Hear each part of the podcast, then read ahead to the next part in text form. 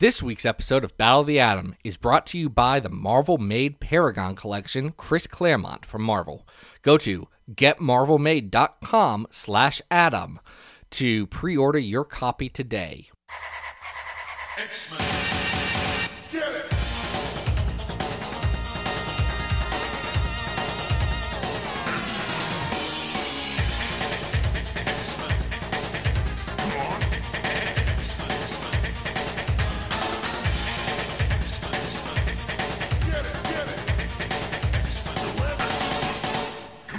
Hey everyone, and welcome to another exciting episode of Battle of the Atom. This is your weekly X-Men podcast where we rank every story from A to Z. I'm Adam. And I'm Zach, bub. Hi. Bub. Bub snicked. Are you Zach, a beer? I think, it's, I think it's time we really got to dig deep into your uh, your origin story. I, I think we need to get that finally out to our listeners. What do you think? I mean, I, I was born in Kentucky, I guess. My my parents were going to school there, and I, I was not abducted by a paramilitary organization, uh, and I wasn't drawn really well by Barry Windsor Smith. So, frankly, I'd say, Adam, let's screw that, and let's okay. talk about let's talk about X-Men origins of Wolverine. Yeah, uh, because this is uh, an episode all about the, be- well, it's the, the beginning salvo, I think, of, of getting hints into what Wolverine's past was, because up until the early nineties, he was a man of mystery. Here's what we knew about Wolverine. He had connections to the government. Right. He was, and then we learned in the Jim Lee drawn story that he was older than you thought he was. Like, you always know knew Wolverine was a little older than everyone else, but then mm-hmm. you get that Jim Lee story where he teams up with Captain America back when Captain America's fighting Nazis, and you're like, oh, right. So he's at least very old. Okay, right. I guess the no healing claws. Factor does work. No claws in Madripoor Nights. Uh, so we we had some mysteries there, and in the early nineties, I think that was one of those things where Marvel knew that there was a huge, huge demand for the backstory of Wolverine and the backstory of Cable. Yeah. Uh, and, and with Cable, it was the same way. So when these two things started coming out, uh, they were a big deal. So what's our first story here, Zach? The first story that we're going to talk about today is a stone cold classic. Uh, Snicked. Th- This was released in nineteen ninety-one as part of Marvel Comics Presents. It was the uh, lead story from seventy-two to eighty-four, released bi-weekly, or bi-monthly, every other week, whatever, whichever one of that. I guess it's both. I guess both of those more or less work. It's it's tricky because they have multiple meanings. It It is. It It, it was every other week, so you got this at a good pace, and it got told in eight-page increments, except for the last one, which is like this bonus size, like, y'all know this is good. Uh, it's Weapon X by Barry Windsor friggin' Smith. Oh yeah. Jim Novak does some of the letters, but everything else is B W S, baby! Yeah, including uh, the uh, the very bright color palette, which I'm a fan of. It's so good. But hey, do you know why we're talking about this, Adam? Do you know why we're delving I, deep into the adamantium here? I'm assuming here? that this is a request from uh, Department K.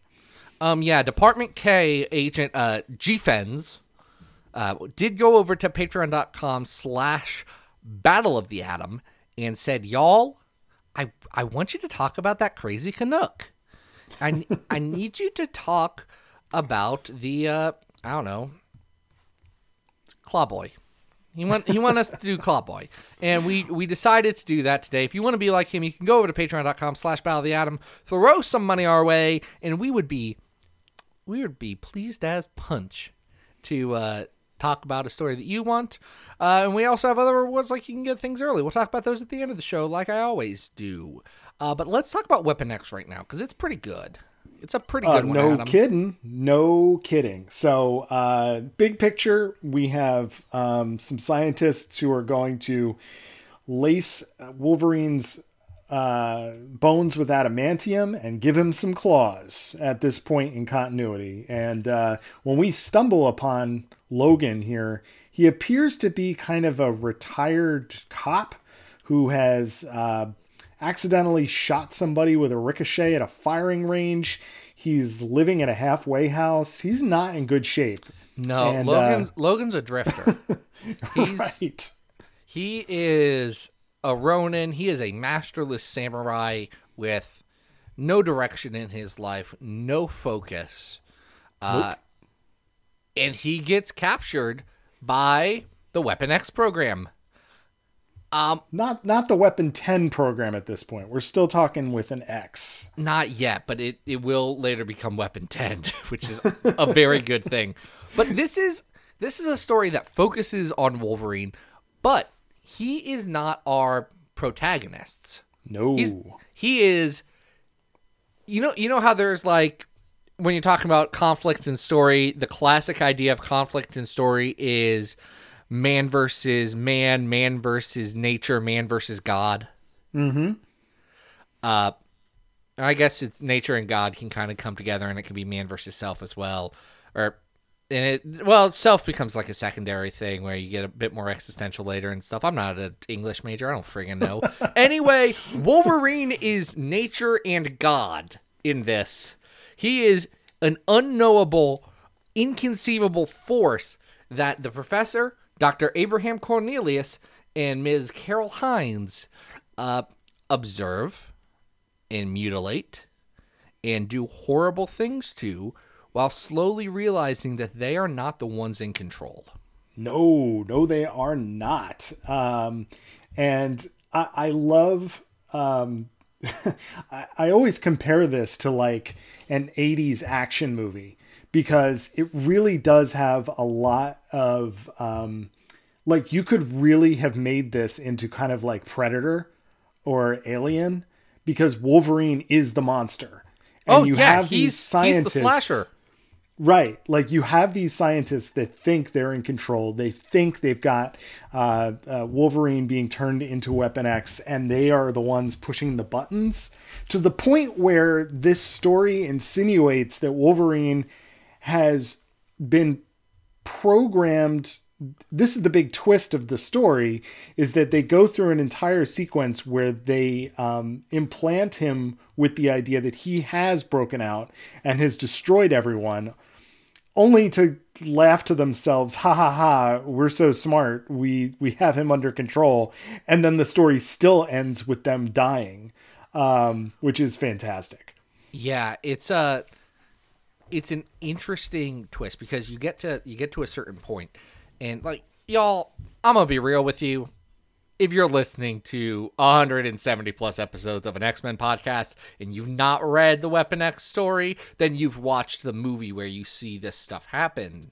Uh, Wolverine goes on a rampage, kills just a bunch of people who do deserve it, while he's wearing techno-organic gear all over his nasty bits. And he, well, he, he does a stabbing. He does, he does I, a I... lot of stabbing. I do want to point out that we've seen scenes from Weapon X in two different X-Men movies, right? Three! Um, well, actually, right, because we've seen him in X-Men one, right?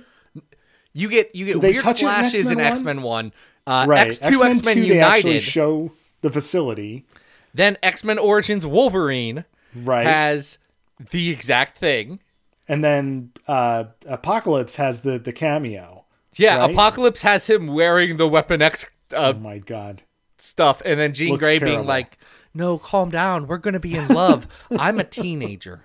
And oh, it gross. Is weird, so gross, and it completely derails the entire movie, to be fair. That's a terrible movie to begin with. Um it's not so, very good, but it is important to note that none of those scenes, um, even the stuff in X two, do justice to the amazing artwork that we see here from Barry Windsor Smith. um It is just, every single page is a knockout, and the amount of detail he's putting into this, the amount of line work, um, it's gorgeous. It, it is absolutely stunning to, to look at this story every time I read it. Barry Windsor Smith puts out world-class work here. It is phenomenal.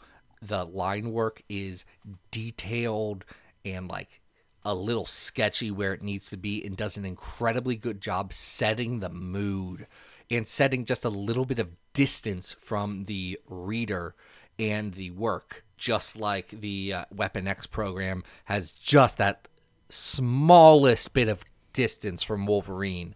And it's so good at that. His colors in this, phenomenal, phenomenal work, both in print and in the digital editions. Like it's, it looks so good. It's so, it's such a specific palette that you mm-hmm. can, you can recognize it anywhere.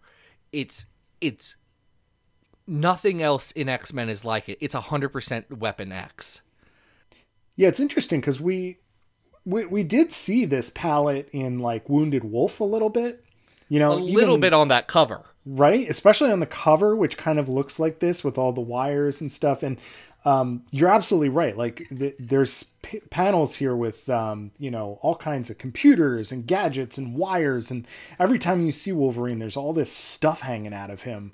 Um, it's just so cool, and it's so grotesque. You know, there's these elements of body horror throughout this too, where Wolverine is sort of interpreting what's happening to him mentally, and it looks like all these spikes are jarring out of his body. Um, it, it's extremely effective in selling the atmosphere of the story that's being told. And not just selling that atmosphere in the art, the writing is so mm. smart in this, because right. it is, it is the professor and Carol Hines and Doctor Abraham Cornelius all having different weird takes on this. The professor is absolutely driven by some outside force that he needs to do this, and he has to be the one in charge, and his ego is getting there. Where Cornelius is, he's doing a job. It's a mm-hmm. job that he has come to find out, my morals were flexible. I don't know if they're this flexible. Uh, but he's he's just... He's just trying to clock in and clock out. And right. Hines is like, she's horrified by what she has chosen to do, but she's not stopping it either. Right. And those three characters have such a good interplay. It's fantastic. I love the way that Barry Windsor Smith decides to tell this story, because it, it does such an effective job of making Wolverine the subject of mm-hmm. what's going on, but not allowing us to get into his mind. We get into his mind in the first issue before he even goes to the facility, and just barely there. And we know that enough to know this is Wolverine still. This is right. still the Wolverine we know and care about, but mm-hmm. now something different. Something has changed. Yeah, and all that narration is told through um, multicolored, like, stream of consciousness narration bubbles for the mm-hmm. most part. And um, I love the lettering on this, because a lot of it goes in, not even in traditional left to right, straight up and down, you know, reading format. A lot of it curves in U shapes around the the sides of the panels, and it it's a really effective way of of showing that these things are happening around Logan. Um they're not necessarily happening just, you know, it's not like he's, you're not sure what he's hearing, you're not sure, you know, what even the other people understand about each other's narration either. Um and especially with the twist that part of this scenario where he escapes and kills everybody is sort of a, a programmed memory, um, an illusion. You don't necessarily know what everybody's motivations are. So you have to piece that back together through some of the small, short conversations that you see outside of that. Um, so just from beginning to end, and especially, I mean, it has this very beautiful, um, almost like impressionistic epilogue where Wolverine, frozen over with ice and snow as he's naked stalking through the wilderness, uh, you know, is sort of just trying to, to escape and piece things together. It's just so smart the way it goes through everything. It's so smart. And it's, this gets lost a bit in collected editions, but this is such a intelligent use of the Marvel Comics Presents format. Of mm. These are eight page chapters. These are right. small bits that bring you into the story and pull you back out. You know what's going on. You're always, it's like you're coming back week after week to observe Wolverine, to see what's changed, to follow that particular thread. And it's, it's a ratcheting tension because you know this is going to go on for a bit. You know something's coming. And they, they build it up because you know he's the monster. He's the slasher character. Right. And you can't you can't keep him contained. That's not going to happen. That wouldn't be a good story. So it's not a matter of can they do it. It's when is this going to go bad? Right. And it works really well to make both these people seem horrific. So you're like, hey, if Wolverine does murder all of them, justified. Mm-hmm. Versus still making you feel like, Wolverine's the monster. He's the yeah. he's the driving force. He's the antagonist of this. And that's such a good balance to strike with characters like Wolverine. Uh, it's something that like Garth Ennis does really well on his Punisher run. It's it's so good. I like this. I'm actually kind of surprised. You know, we just talked about some of the movie adaptations of these scenes, and it is really surprising that with all the Wolverine movies they did, that they never tried to just do this story, because it is so ready made for uh, a really good horror director to come in and, and do this um, with, you know, it, it could be done correctly. I don't think anyone will ever do it. But I think it could be done correctly. I don't think that there's going to be a studio out there that's going to be like, yes, Wolverine, this is a character that I want to be stuck in a tube for most of this movie while three scientists talk about him. I can mm. see why they didn't go in that direction, though I agree that there is there is a very good structure here uh, yeah. for something like that. All right, we have talked at this about this one at length. Should we rank it on our uh, big old list? You're talking about a big list of all the X-Men stories of all time from best to worst, with our number one story being House of X Powers of ten, our number one hundred story being the Nimrod arc of New X-Men, uh, the number two hundred story being Uncanny X-Men Fear Itself, the number three hundred story being Uncanny X-Men Divided We Stand, uh, the number four hundredth story on our list being Onslaught, and uh, four thirty-eight's the Draco. That's the bottom of the list. This is better than most of those. I, I'd say we're going to go pretty high on this. So um, I want to highlight number twenty-five, which, as I mentioned earlier, is Wounded Wolf. Yes. I think this is better than Wounded Wolf. Yeah, I think it's I think it's better than Wounded Wolf. So that makes um, it a top twenty-fiver. It is. A, this is this is a top twenty-fiver. It's easily a top twenty-fiver. This is a good story. Um, I think it's comparable to number twenty-one, Magneto one through three, Infamous, uh, which I would is agree. Another thing where they take the character and they make him a villain. It has really, really beautiful art. In that case, by Gabriel Hernandez Walta and not Barry Windsor Smith. Yes, um, I think this is probably a. Probably better than that at twenty-one, though to me it's not as good as number nineteen, uh, Proteus, uh, the Proteus arc of Uncanny X-Men. Interesting. Like that's um, that to me is my ceiling. I I think Proteus works really well. It tells a very good X-Men story right there. I would agree. I would agree. I would definitely put it ahead of Mutant Massacre at twenty. Um, I think. My ceiling for this would be at number seventeen. We have Mike Carey's uh, X-Men Supernovas. Um, but I'd be willing to put it below Proteus. Um, I, I just think it, it's really a landmark, just a beautiful piece of artwork. Mm-hmm. That's, that's the thing. This is absolutely gorgeous. Uh, and Barry Windsor Smith is a better artist than John Byrne. I'm yeah. A, We were actually having this conversation recently in our writers uh, Slack for uh, Xavier Files dot com about, wait, who's the who's the worst technically, the worst technical artist on uh, the Claremont run?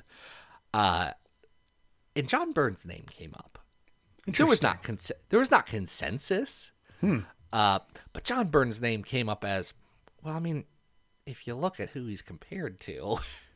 I guess. I, I don't know. As far as consistent I, artists, not we're not talking fill-ins. We're not talking yeah. about, I don't know, if Sal Buscema did one issue. We're not talking about that. I, I don't know. I could not make that argument. But um, I think that I would put it at number eighteen above The Passion of Scott Summers, which is Uncanny X-Men Volume two nineteen. You're talking about um, You're saying X- you wanted it at about, number... You're talking about putting it above my favorite X-Men comic of all time. Not the best, but my favorite. And that's... I, here's where I'm coming from on this. I know that me personally, I know I'm going to revisit Weapon X before I revisit either of those stories. Fine. Are you going to revisit Proteus before you revisit Weapon X? Yeah, I just read Weapon X. I'll read Proteus again sooner, but be honest. Okay, okay. No, this will be our new number eighteen.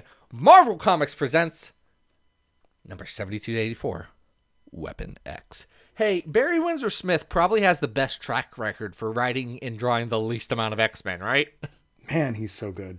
Like, Art Adams has some stinkers, and he has some good ones in there. Barry mm-hmm. Windsor Smith only did, like, four things. They all rule. He's got a no-hitter. Even if you count his uh, Life Death three, which I got a hardcover of that, um, which was published... But that's not X-Men! I that's know. That's not legally X-Men! Technically, it's not, but it's pretty much. I mean, it's Storm. Um, but you're right, we can't count that. But it's still amazing. All right, so, you know, Marvel knew that people were hot for this uh, this history lesson. So Wolverine also has a solo series going on around this time, right? He does. Uh, this is a solo series uh, that is written by the legend himself, Larry Hama. Hey, you know how this will be... Hopefully this will be out of the comics drama news cycle by now. Uh, but we, we can never tell. You remember how uh, Disney Plus put out that episode where Dan Slott said that he's bad at hitting deadlines and everyone did an entire hour about how Dan Slott's bad at hitting deadlines? Yeah, yeah. It's been in Larry been Hama's in, in that episode. And Larry Hama also writes Marvel Method, but Larry Hama is a consummate professional. Uh I, but Hama is famous for, for what? Like pl- only plotting a couple of pages ahead of himself, right? If that. Yeah. Like he's like, not a long-term strategy guy. No, and that's uh, that has some interesting results. There's some clunkers in there, and there's some real damn good Wolverine comics. Also a lot of G I Joe, which I just haven't read. I'm sure I'd love it. Everyone tells me it's great. I've just not read Larry Hama's G I. Joe. Don't sue me. That, I just okay. got into Transformers last year. Take your time. There's always more good comics out there. There um, are. But this uh, is the same year as Weapon X, and we're already getting a sequel illustrated by uh, one of X-Men's finest, Mark Silvestri. Yeah, what a team right here. It's Larry Hama and Mark Silvestri in the Shiva Scenario, Wolverine number forty-eight through fifty. Uh, very famously... in my mind, is the cover of uh, Wolverine fifty, which oh, my yeah. friend Dave Newman had, and I think he stole it from his brother. Uh, but it's a die-cut cover that says Codename Wolverine, Top Secret, Weapon X Files, Priority Clearance, Not to be Seen by Major Logan. And then there's claws, a die-cast claw mark in it, and you can see through it to the files that are inside, and it rules. Yeah, uh, I was uh, reading X-Men at the time, but not Wolverine. Um, and I remember when that issue came out, and everybody wanted to have it because, you know, this is the, the this is that craze of, you know, number ones and and you know different kind of weird cover um, tricks and things like that. And when you saw that die cut cover. Um, which now I, I also have the uh, the most recent Ben Percy Wolverine number one did a did a version of it again, um, which I got that one too. It's it was just such a fun idea. Like now the literal idea of Wolverine using his adamantium claws to just slice through the the manila folder top to reveal the uh, two page spread underneath is pretty silly. But don't think about um, it too hard. No, don't think about cover. It. This is this is something that gets lost digitally. This is a beautiful physical artifact. And when you see it long box diving, when we're allowed to long box dive again, when the bad times are done, um, you guys, like, this is one that I'm always going to pick and be like, yeah, this one's good. uh, yeah. What happens Story starts in, in, in forty-eight, and forty-eight. Um, it's a three-part three-parter where Wolverine uh, shows up basically dressed like Rambo. He's got his uh, his red headband on. He's wearing a Um, a utility vest of some kind with Jubilee in tow. Decides Jubilee, to, who's rollerblading. Yep, she's rollerblading. Um, decides to revisit um, a location that I think Professor X tipped him off on, um, which happens to be the original Weapon X facility. At least he thinks it is. Yeah, it's uh, it's what he thinks of as the Weapon X facility, and he keeps getting flashbacks as he's going right. through it. Yes. He gets flashbacks to this mission where him and a guy who's obviously Sabretooth and another guy named Mastodon who doesn't come up again. Uh, I, is he in that one issue? Who cares? I forget. Uh, I don't know. I don't ever remember Mastodon popping up. There is a list at the end of this um, that features a couple other sort of like animal related names. We we never saw most of those characters. Hey, hey, hey, we do get Maverick though. We do. We do. And um, throughout this issue, we're starting to get flashbacks similar to the ones that we saw in uh, the second arc of Jim Lee's X-Men with Omega Red, where we're getting hints of Wolverine's backstory as some sort of covert agent. Um, But as we find out throughout this story, we're not sure which one of these are actual memories and which one of them are staged. So even his, uh, you know, his coworkers at the time, characters like uh, Silver Fox or Sabretooth, they are too also similarly confused as to which is an implant and, and what's an actual memory. Yeah, that that Jim Lee story, by the way, that's the Omega Red one, folks. Mm-hmm. That one comes out like a few months later.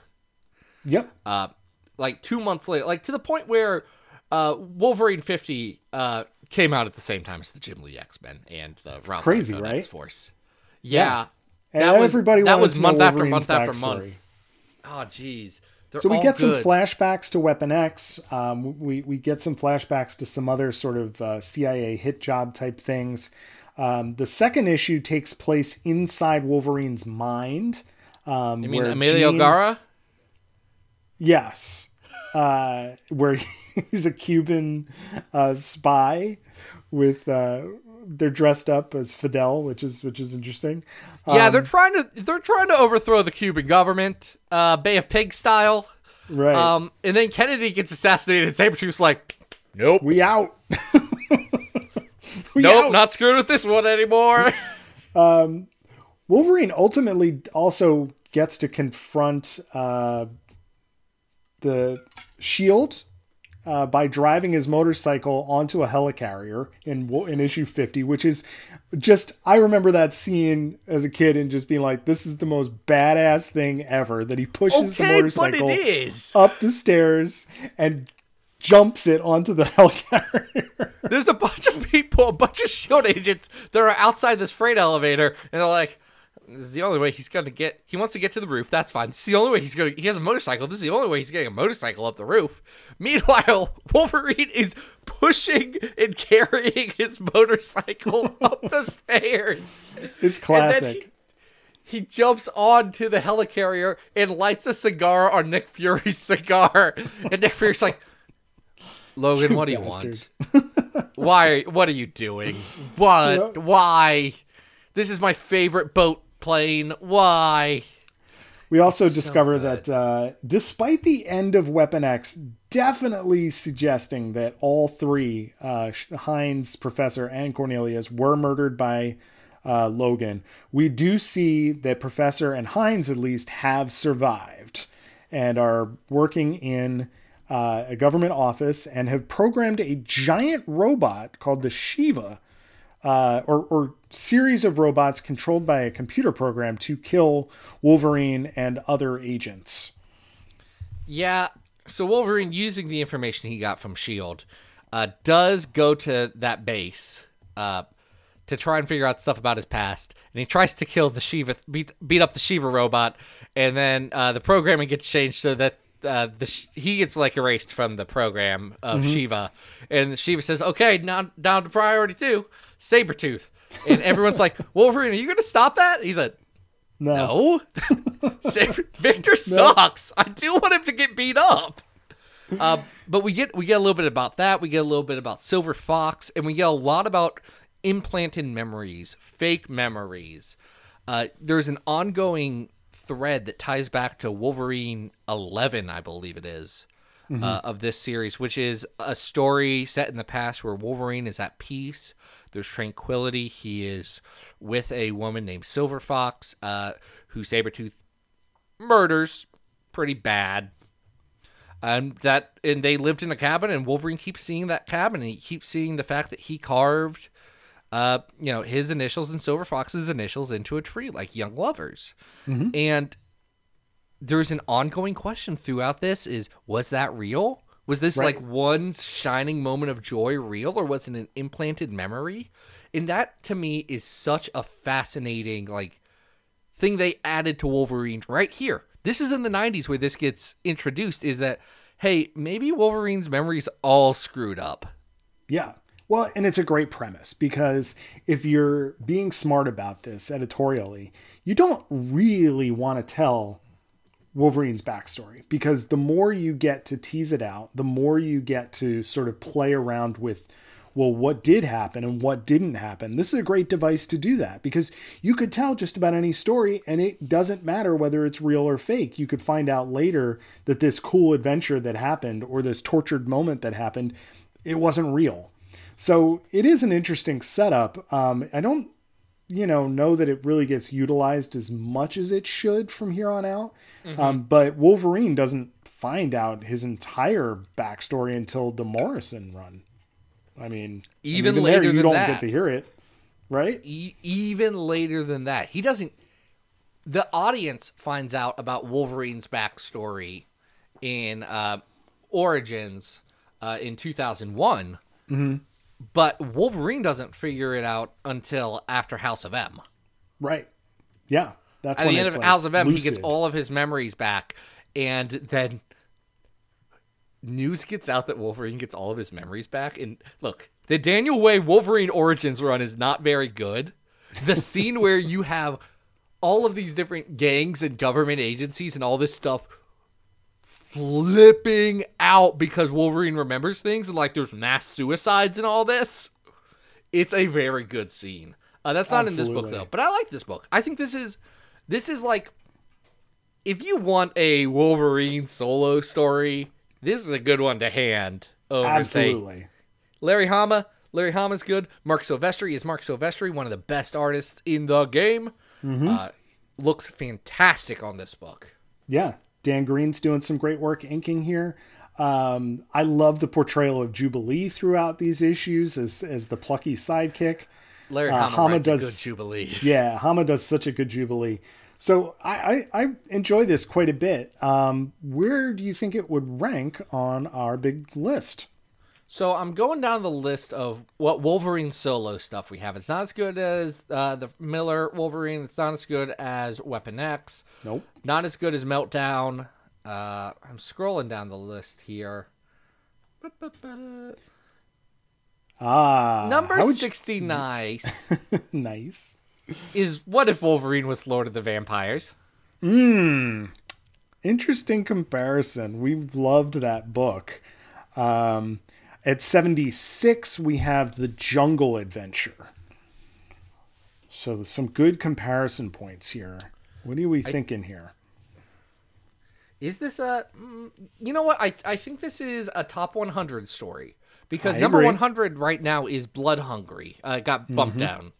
Uh, but Blood Hungry, uh, a Wolverine story. Uh, another Marvel Comics Presents story. Another M C P bad boy. I think mm-hmm. it's better than that. I agree. Um, it's better than I think it's better than Executioner Song at uh, eighty-nine. I would agree. Better than Early Frost at eighty-five. Yeah, I'd say so, but we're getting close. I don't think it's better than eighty or than seventy-eight uh, Age of X-Man Next Gen. I think that's fair. That's that's two slots below Jungle Adventure, and uh, it's right above Ultimate X-Men World Tour. I think that's a great spot for it, Zach. So that would make it our new seventy-nine. That would make it our new seventy-nine. Uh, Wolverine forty-eight through fifty, the Shiva Scenario. That's a good one. Like, go check that one out. It's fun. Oh, it's a lot of fun. Also realizing we have a random Cable story that uh, I think might be too high up on this list at eighty-three, uh, waiting on the end of the world. Uh, but that's fine. We made this list a while ago. I'm... Uh, but Adam, Adam, I have, I have something uh, for you to rack your brain about. We're talking about good comics, right? We are. We are talking about good comics, Zach. Well, you know who's sponsoring us uh, talking about these good comics this week? I believe it's uh, Marvel Made. Is that correct? Yeah, our sponsor this week is the Marvel Made Paragon Collection. It's Marvel's newest prestige format product, exclusive to the Marvel Made platform. And it's celebrating Marvel's most iconic writers and artists and featuring the most revered Marvel Comics storylines and noteworthy moments over the years. And Adam, do you know what's first? Well, I was going to say, it's got to be something X-related, right? It doesn't have to. We'll take your money. I'll, you want me to talk about Daredevil? You want me to talk about Thor? I'll do it all day long. Uh, but no, this one is a uh, the first premiere bundle from the Paragon Collection, and it's featuring none other than Marvel Comics legend Chris Claremont. Nice. Uh, when do people have to order this thing by? Well, they can put in their orders anytime between now and December fourth. Now, everyone, uh, let's if you're listening to this on release day, that is Friday. So okay. Keep thinking about this, mm-hmm. uh, but it'll be available for pre-order if and only if twelve hundred pre-orders or more are received. So it's like a gated kind of thing. Very cool. It, What's this thing look like, Zach? Well, the Marvel Made Paragon Collection Chris Claremont Premiere Bundle includes a gorgeous faux leather hardcover book that is hand numbered and signed by Papa Chris himself. It includes one of four handwritten iconic quotes from his X-Men stories. And uh, what, what exactly is in this thing? Must be some classics, right? Well, the collection features a behind-the-scenes forward by comic book icon Louise Simonson, who I did see in that Marvel six one six show and did cheer. Uh, my wife also saw Ann Nocenti, and she was like, where do I know her from? And I'd say, literally nowhere. Why would you know who Ann Nocenti is? You don't read comics. Huh.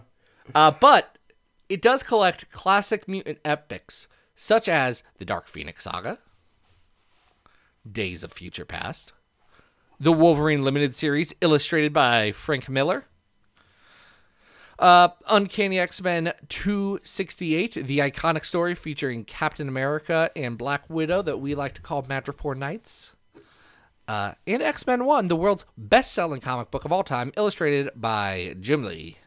I'm assuming that's not all. Oh, that's not all. Included in the bundle are all new lithographs and comics from renowned artists, such as a Wolverine Limited Series homage litho by Joe Quesada, a Dark Phoenix Saga homage litho by Phil Noto, an Inferno homage litho by Philip Tan, an X-Men Claremont collage litho by Salvador Rocha, a Storm slash Callisto battle homage litho by Marcos Martin, a Asgardian War homage litho by Art Adams, an exclusive Wolverine number six Days of Future Past themed variant comic book cover with a cover by Olivier Coipel, and an X-Men thirteen Dark Phoenix action figure variant comic book by John Tyler Christopher. Now, I heard there's some kind of exclusive content to this book as well, right? Well, also included is the world debut of an exclusive twenty-page prequel comic for Days of Future Past, written by Chris Claremont and drawn by Salvador Rocha. Anything uh, else but, in there? What What else yeah. should we know? Yeah, because this thing's packed to the friggin' gills, Adam. It's filled with the good Chris content that we all crave. Uh... Because there's comics, there's lithos, and the bundle includes Claremont's original Days of Future Past notes and scripts, and brand new behind-the-scenes interviews with Chris Claremont about his most iconic and shocking X-Men stories. What's this going to put me back, Zach? Well, you don't want to miss out, Adam. uh, because this is a must-have uh, collection for any Chris Claremont or X-Men fan. It's only available for a limited time for one ninety-nine plus tax and shipping. Along with the bundle, though, you'll receive a Marvel Made Paragon Collection Certificate of Authenticity, and bundles will begin shipping in March two thousand twenty-one. All right, sounds cool. Where do I go to get this thing? You got to go to getmarvelmade.com slash Atom. That's A T O M, like Battle of the Atom, like our show. It's for us. It tells it tells them that we sent you, and then they'll give us more money later uh, in the form of new ads and stuff to help help us afford uh, the Marvel Made Paragon collection that we so crave. Uh, and you can pre-order your copy of that Marvel Made Paragon Collection Chris Claremont Premiere Bundle at getmarvelmade.com slash Adam. And make sure you do that before December fourth. That's this Friday.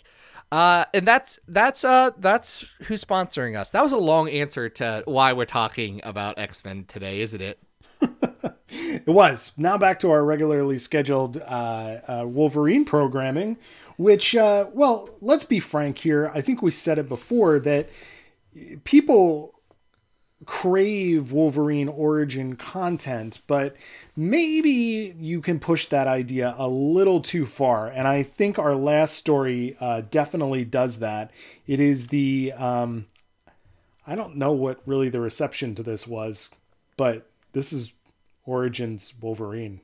Yeah, this is Origin. Uh Came out in November two thousand one, written by Paul Jenkins, Bill Jemas, and Joe Quesada, uh, with uh, art by Andy Kubert and Richard Eisenov. Uh, Whew. So, do you know why this book exists, Adam? I, uh, uh, There's a very specific reason, actually. Is there so, a story behind this? Because I'd love to know, because it always seemed so superfluous and, and downright stupid to me. But please, tell me some history. So picture it. Summer, July two thousand. There's a movie that comes out, and it becomes a big hit. It mm. is really the triumphant cry of, hey, superheroes are here now. And you're just going to have to deal with it for the next twenty years until a global pandemic stops us from releasing most of them. And yet still we find a way to squeeze out three superhero movies in that year. Um, and because X-Men was so popular, and before any of you weird Blade fans come at me, no, Blade wasn't, Blade wasn't a superhero movie. Blade was, it's a Marvel thing. I get it, but it... people weren't going to Blade because it was a superhero thing. They were going to it because it was a cool action movie with vampires that happened to be owned by the Marvel Comics Corporation, L L C. Uh, I actually don't think they're a limited liability company at all, but that's not the point. An indictment for sure. So you're telling me that this exists solely because X-Men was a, was a hit in theaters? Yeah, they realized that the sequels were going to be like, hey, um... we seeded a lot of stuff about Wolverine and where he comes from and his origin. And uh, we're going to... And uh, Joe Quesada and Bill Jemas, uh, who were E I C and publisher at the time, I believe. Or I don't know if... No, Quesada would have just been like high up in editorial running the Marvel Knights stuff in two thousand one. Jemas would have been E I C still. Uh, but they kind of racked their heads together and said, we don't tell this story, the movie people are going to. So we should probably, like, they have forced our hand now. I guess. I mean, that was their logic. I'm not. I'm not saying I and agree. They chose I'm to, stating facts. And they chose to beam us back to the nineteenth century to sh- to tell us this woebegone story of uh, Rose, Dog, and James Howlett, and oh goodness, it just, wow. Um, See, they had already established Sabretooth's origin, so right. They had to say, ah, screw it, we can't have them be secret brothers. Which the movie gets around and said, no, it's dumb that there's a Sabretooth that's not Sabretooth in this. We're just going to make him Sabretooth. Yeah, it stinks that, that it really doesn't get to get tied together with, you know, the fact that we get stuck with Dog here as opposed to, uh, you know, getting a really cool uh, Victor Creed back backstory is unfortunate. But on, honestly, it doesn't matter whether Sabretooth is in this story. Um, if you have not read this, it, it chronicles um, what appears to be uh, Logan's origin as the son of an abusive drunk living on an estate. However, there's or a, the abusive a fake drunk out. Himself. Because the, the character that looks like Wolverine and you think is the father of Wolverine is actually just the father of this character named Dog. And this sort of allergic, you know, wimpy nerd boy who lives up in the castle turns out to have bone claws in his hands um, when his family is uh, murdered before his very eyes. Yeah, so here's the thing. You got young, you got young Jimmy Howlett. And he's he's a little dainty boy. Uh, mm-hmm. Living in Canada, in Alberta, with his family. His mom is kind of reserved and a little sickly as well. Uh, his dad's just a real swell guy. His dad's he great. He really is. What a nice uh, fella. Angry grandpa, though. Yeah, his grandpa sucks and is bad. But his dad's, his dad's like, his dad's like, not a good billionaire because those don't exist, but he's mm. close. He's towing that line as much as he can while still like having servants and stuff. Uh, but uh, Dog, who is the Sabretooth friend that lives on the lives in the field, uh, Dog ends up acting up and going through some stuff, and eventually gets his dad fired from the estate. And his dad gets mad because, well, it turns out, while Mister Mister Howlett was being a nice, kind gentleman all these years, uh, Thomas Logan, the groundskeeper, has been uh, getting getting a little getting a little busy with the missus. Does appear that way, yes. Yeah, um, yeah. Th- this all and, ends in a very dramatic, violent uh, scene. It's a double murder suicide. Yes, um, it's. Not good. In Wolverine, Jimmy, Jimmy, James Howlett, and Rose run away, and James becomes like a like a recluse in his own mind. Yeah. So the Bone Claw reveal is in what issue three? Two. So or two? Um, it's the so end the... of two because he's going no over the corpse of his parents and so his dad, the, the and rest his, of this his real story... dad and his his biological secret dad. Right, right, right. So this, the rest of the story is basically Rose and um, now the redubbed Logan, because um, that's, that's I guess they didn't want to use his real name, um, basically hang out and grow up in a in a mining community um, until Dog comes back and uh, Logan's got to take care of him. And that's the whole story. It's dumb. It is pretty dumb. It's It's weird. That it's six parts, right? Like, why is this story six issues long? You could have told this story in four issues max, and it does not need to be this lengthy treatise. Like, it's really not good. It's doing something in the first like two issues. I understand what it's doing, even though I think it's bad. But I'm like, I I get that. Yeah, eventually you. you You are going to have to tell the story of Wolverine's childhood because this comic has been going on for so many years. But then he just, like, hangs out for four issues. And he runs Adam, with some wolves. Andy Kubert can't do it. No. No. Andy, I, Andy can't make it interesting. the, even, uh, I've thought about this a couple times, but I, I do not like what Andy is doing here. Um, I almost... I, I thought about whether Adam's work would have been better suited for this story. I, I've thought about, you know, some like dream casting to make this better, but the story itself is just dull. It is yeah, boring the- and it doesn't add anything to the mythos of the character. You know, we get to learn why he's nicknamed Wolverine because, you know, some people think that he's tough like a Wolverine. Uh, and then he later. And he digs be- a lot. I guess, you know, it's like the, it, these are explanations and things that um, really do calcify why you don't ever need to go back and tell Wolverine's origin story. I don't care if a movie is going to like go and try and do it uh, before you do. And if it is, at least do something that's more interesting than this. You remember, you remember that Han Solo movie that came out that everyone has forgotten about, even though it was a Star Wars? Uh, and there, are you about to talk trash on Solo? Because I love Solo. I'm about to, I'm about to talk trash about the part where Han Solo goes and he's like, I'm going to secretly enlist in the academy. And they're like, what's your last name? He's like, I don't have a last name. They're like, are you traveling with anyone? No. Love okay. It. Your name's Solo. Okay. It's very bad. Yes. That and element that's, is that's incredibly this, stupid. That's this for the whole yes. comic.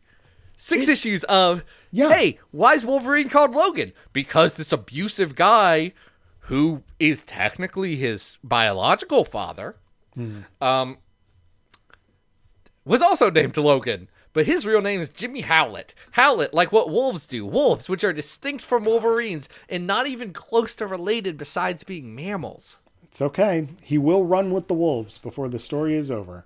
And he I, does I, run with wolves. I could not wait for this to be over. It's such a drag, and it's not enjoyable at all.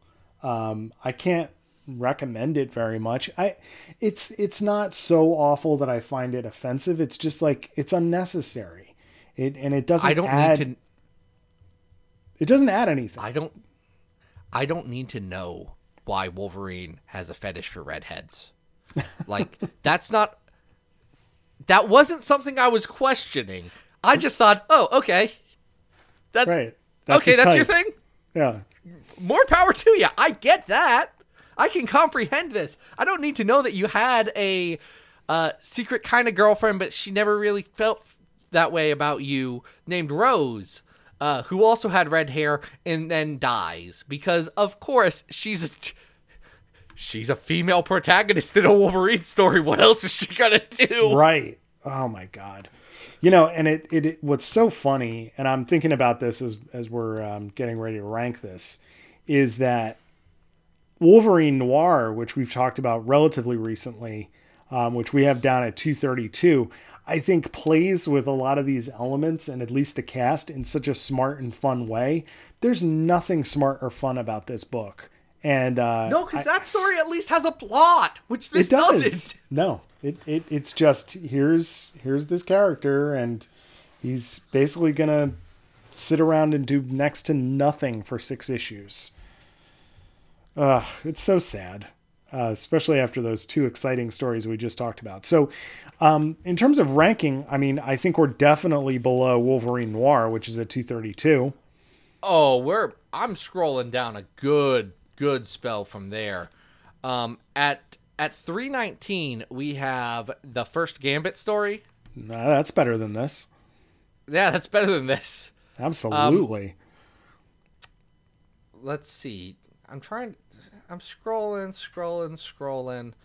Um, I think it's better than. I mean, I think it's worse than The Life and Times of Lucas Bishop at three forty-three. Listen, I think this is worse than I V X. I V X tells a bad story, but it does tell a story. I would agree. Um, I, I think it's worse I V X than. I V X doesn't sit around being boring. It no. sits around being frustrating. Those are different emotions. I think it's worse than Wildcats X-Men at three sixty-four. Yeah, Wildcats X-Men's better. Um. Uh, we talked about Noir. Is it better than X-Men Noir at three sixty-eight? You know, I guess I could. Mm, that's tough. I'm not. I mean, I'm not saying it is. I'm just looking down on the list because it's uh, okay. At four oh three, we have X-Women, and this is better than X-Women. I would agree. I would agree. Um, it's. Oof. Jeez. Hey, actually, three ninety-six, Wolverine ninety-eight to one hundred, Furnace of His Mind, Anvil of His Heart, the time where Wolverine fights Tyler, Scott Summers' really dumb grandson. Yeah, but that was still better than this, wasn't it? I mean, at least something happened. Yeah. Hey, is this better or worse than X Factor one through six? Mm. X Factor one through six ruins Cyclops for a That's while. True. We have to remember that it breaks Cyclops for a good spell. That is true. Um, I'm still going to put X Factor ahead of this, if only because I think it has more consequence. This doesn't do anything to the character, um, but we're in the right place because At four hundred, we have X-Men five to seven, The Man Who Fell to Earth, which is pretty awful. X-Man, Nate Gray. Yeah. yeah. Um, I'd say this is better than What If the X-Men Lost Inferno at four oh one. Yeah, um, the art in that is pretty terrible. Is this better or worse than X-Patrol? Worse, because X-Patrol's one issue and it says nothing. This is six issues that say nothing. All right, then I think we have a spot. Uh, this is our new Can four hundred. It? Yeah, I'm going to put it above that X-Man story, which is also bad. Woof. Woof. This is not good. Um, the other two, check them out. This one, avoid like the plague. I, it's, it's, it's a story that I'm mad about because you, because it is his origin. You have to know it and you have to talk about it, even though his origin doesn't actually matter because you really didn't have to go any farther back than Weapon X. That's right. The Weapon X story was all you really needed. It's and true. Even what Larry Hama was doing with the Shiva scenario was like, hey, he also did this other stuff, but he's a, but some of it's real and some of it's not. And it doesn't matter because the person that he is now starts the moment he wakes up in Weapon X. Right. That's when Wolverine starts. You don't have to know any of the other stuff because it doesn't matter to him. He is Wolverine at that moment in Weapon X, and then he goes and meets up with Alpha Flight, hangs out with them for a while, fights Hulk, teams up with the X-Men, and then he's the lovable Canadian. Well said, Zach. I don't like this story, actually. It I makes think me we mad. Have been very clear about that. So, um... anyway, luckily it's not in the Chris Claremont Paragon Collection. Nope, nope, it's not. Uh, all right, so that, I think we'll call it a day. That was pretty good. Yeah, that was pretty good. Hey, thanks to G-Fens uh, for suggesting that we do this episode. That was a good one. If you want to be like them, you can go support us at patreon.com slash Battle of the Atom. You get early episodes. Uh, this week's or this last week's one wasn't good because, spoiler alert, I had to redub literally all of my lines. Uh, so that's why that one was late. Normally they come out before, uh, right before the episode would normally come out. Uh, but if you want to, if you want to join that group again, Battle of the Atom on Patreon, go do that. Uh, It's a it's a nice little team. Hey, Adam. Hi. Where where can people find you? Guys can always find internets? me on Twitter at Arthur Stacy. Uh, Zach, where can I find the latest and greatest X-Men coverage and other comic oh, that, coverage? That would be at Xavier Files dot com uh, and the Xavier Files uh, Twitter account at Xavier Files. Um, they're both great places filled with information. Uh, so many swords uh, you can read about. We just we just finished up our Ten of Swords coverage, oh, and uh, it's a lot of fun. But, but you know what? Even though we're done with that coverage, I'm kind of I kind of still have an itch. I kind of still want to talk about it, Adam. I would like to as well. You know, especially with someone maybe uh, who could give us some insight. Yeah. Uh, next week. Senior X-Men editor Jordan D. White is going to give us the State of Krakoa twenty twenty as we discuss everything that happened in this last year and everything that's going to happen in the year to come. But until then, guys, this has been Battle of the Atom, and we hope you survived the experience. Get it!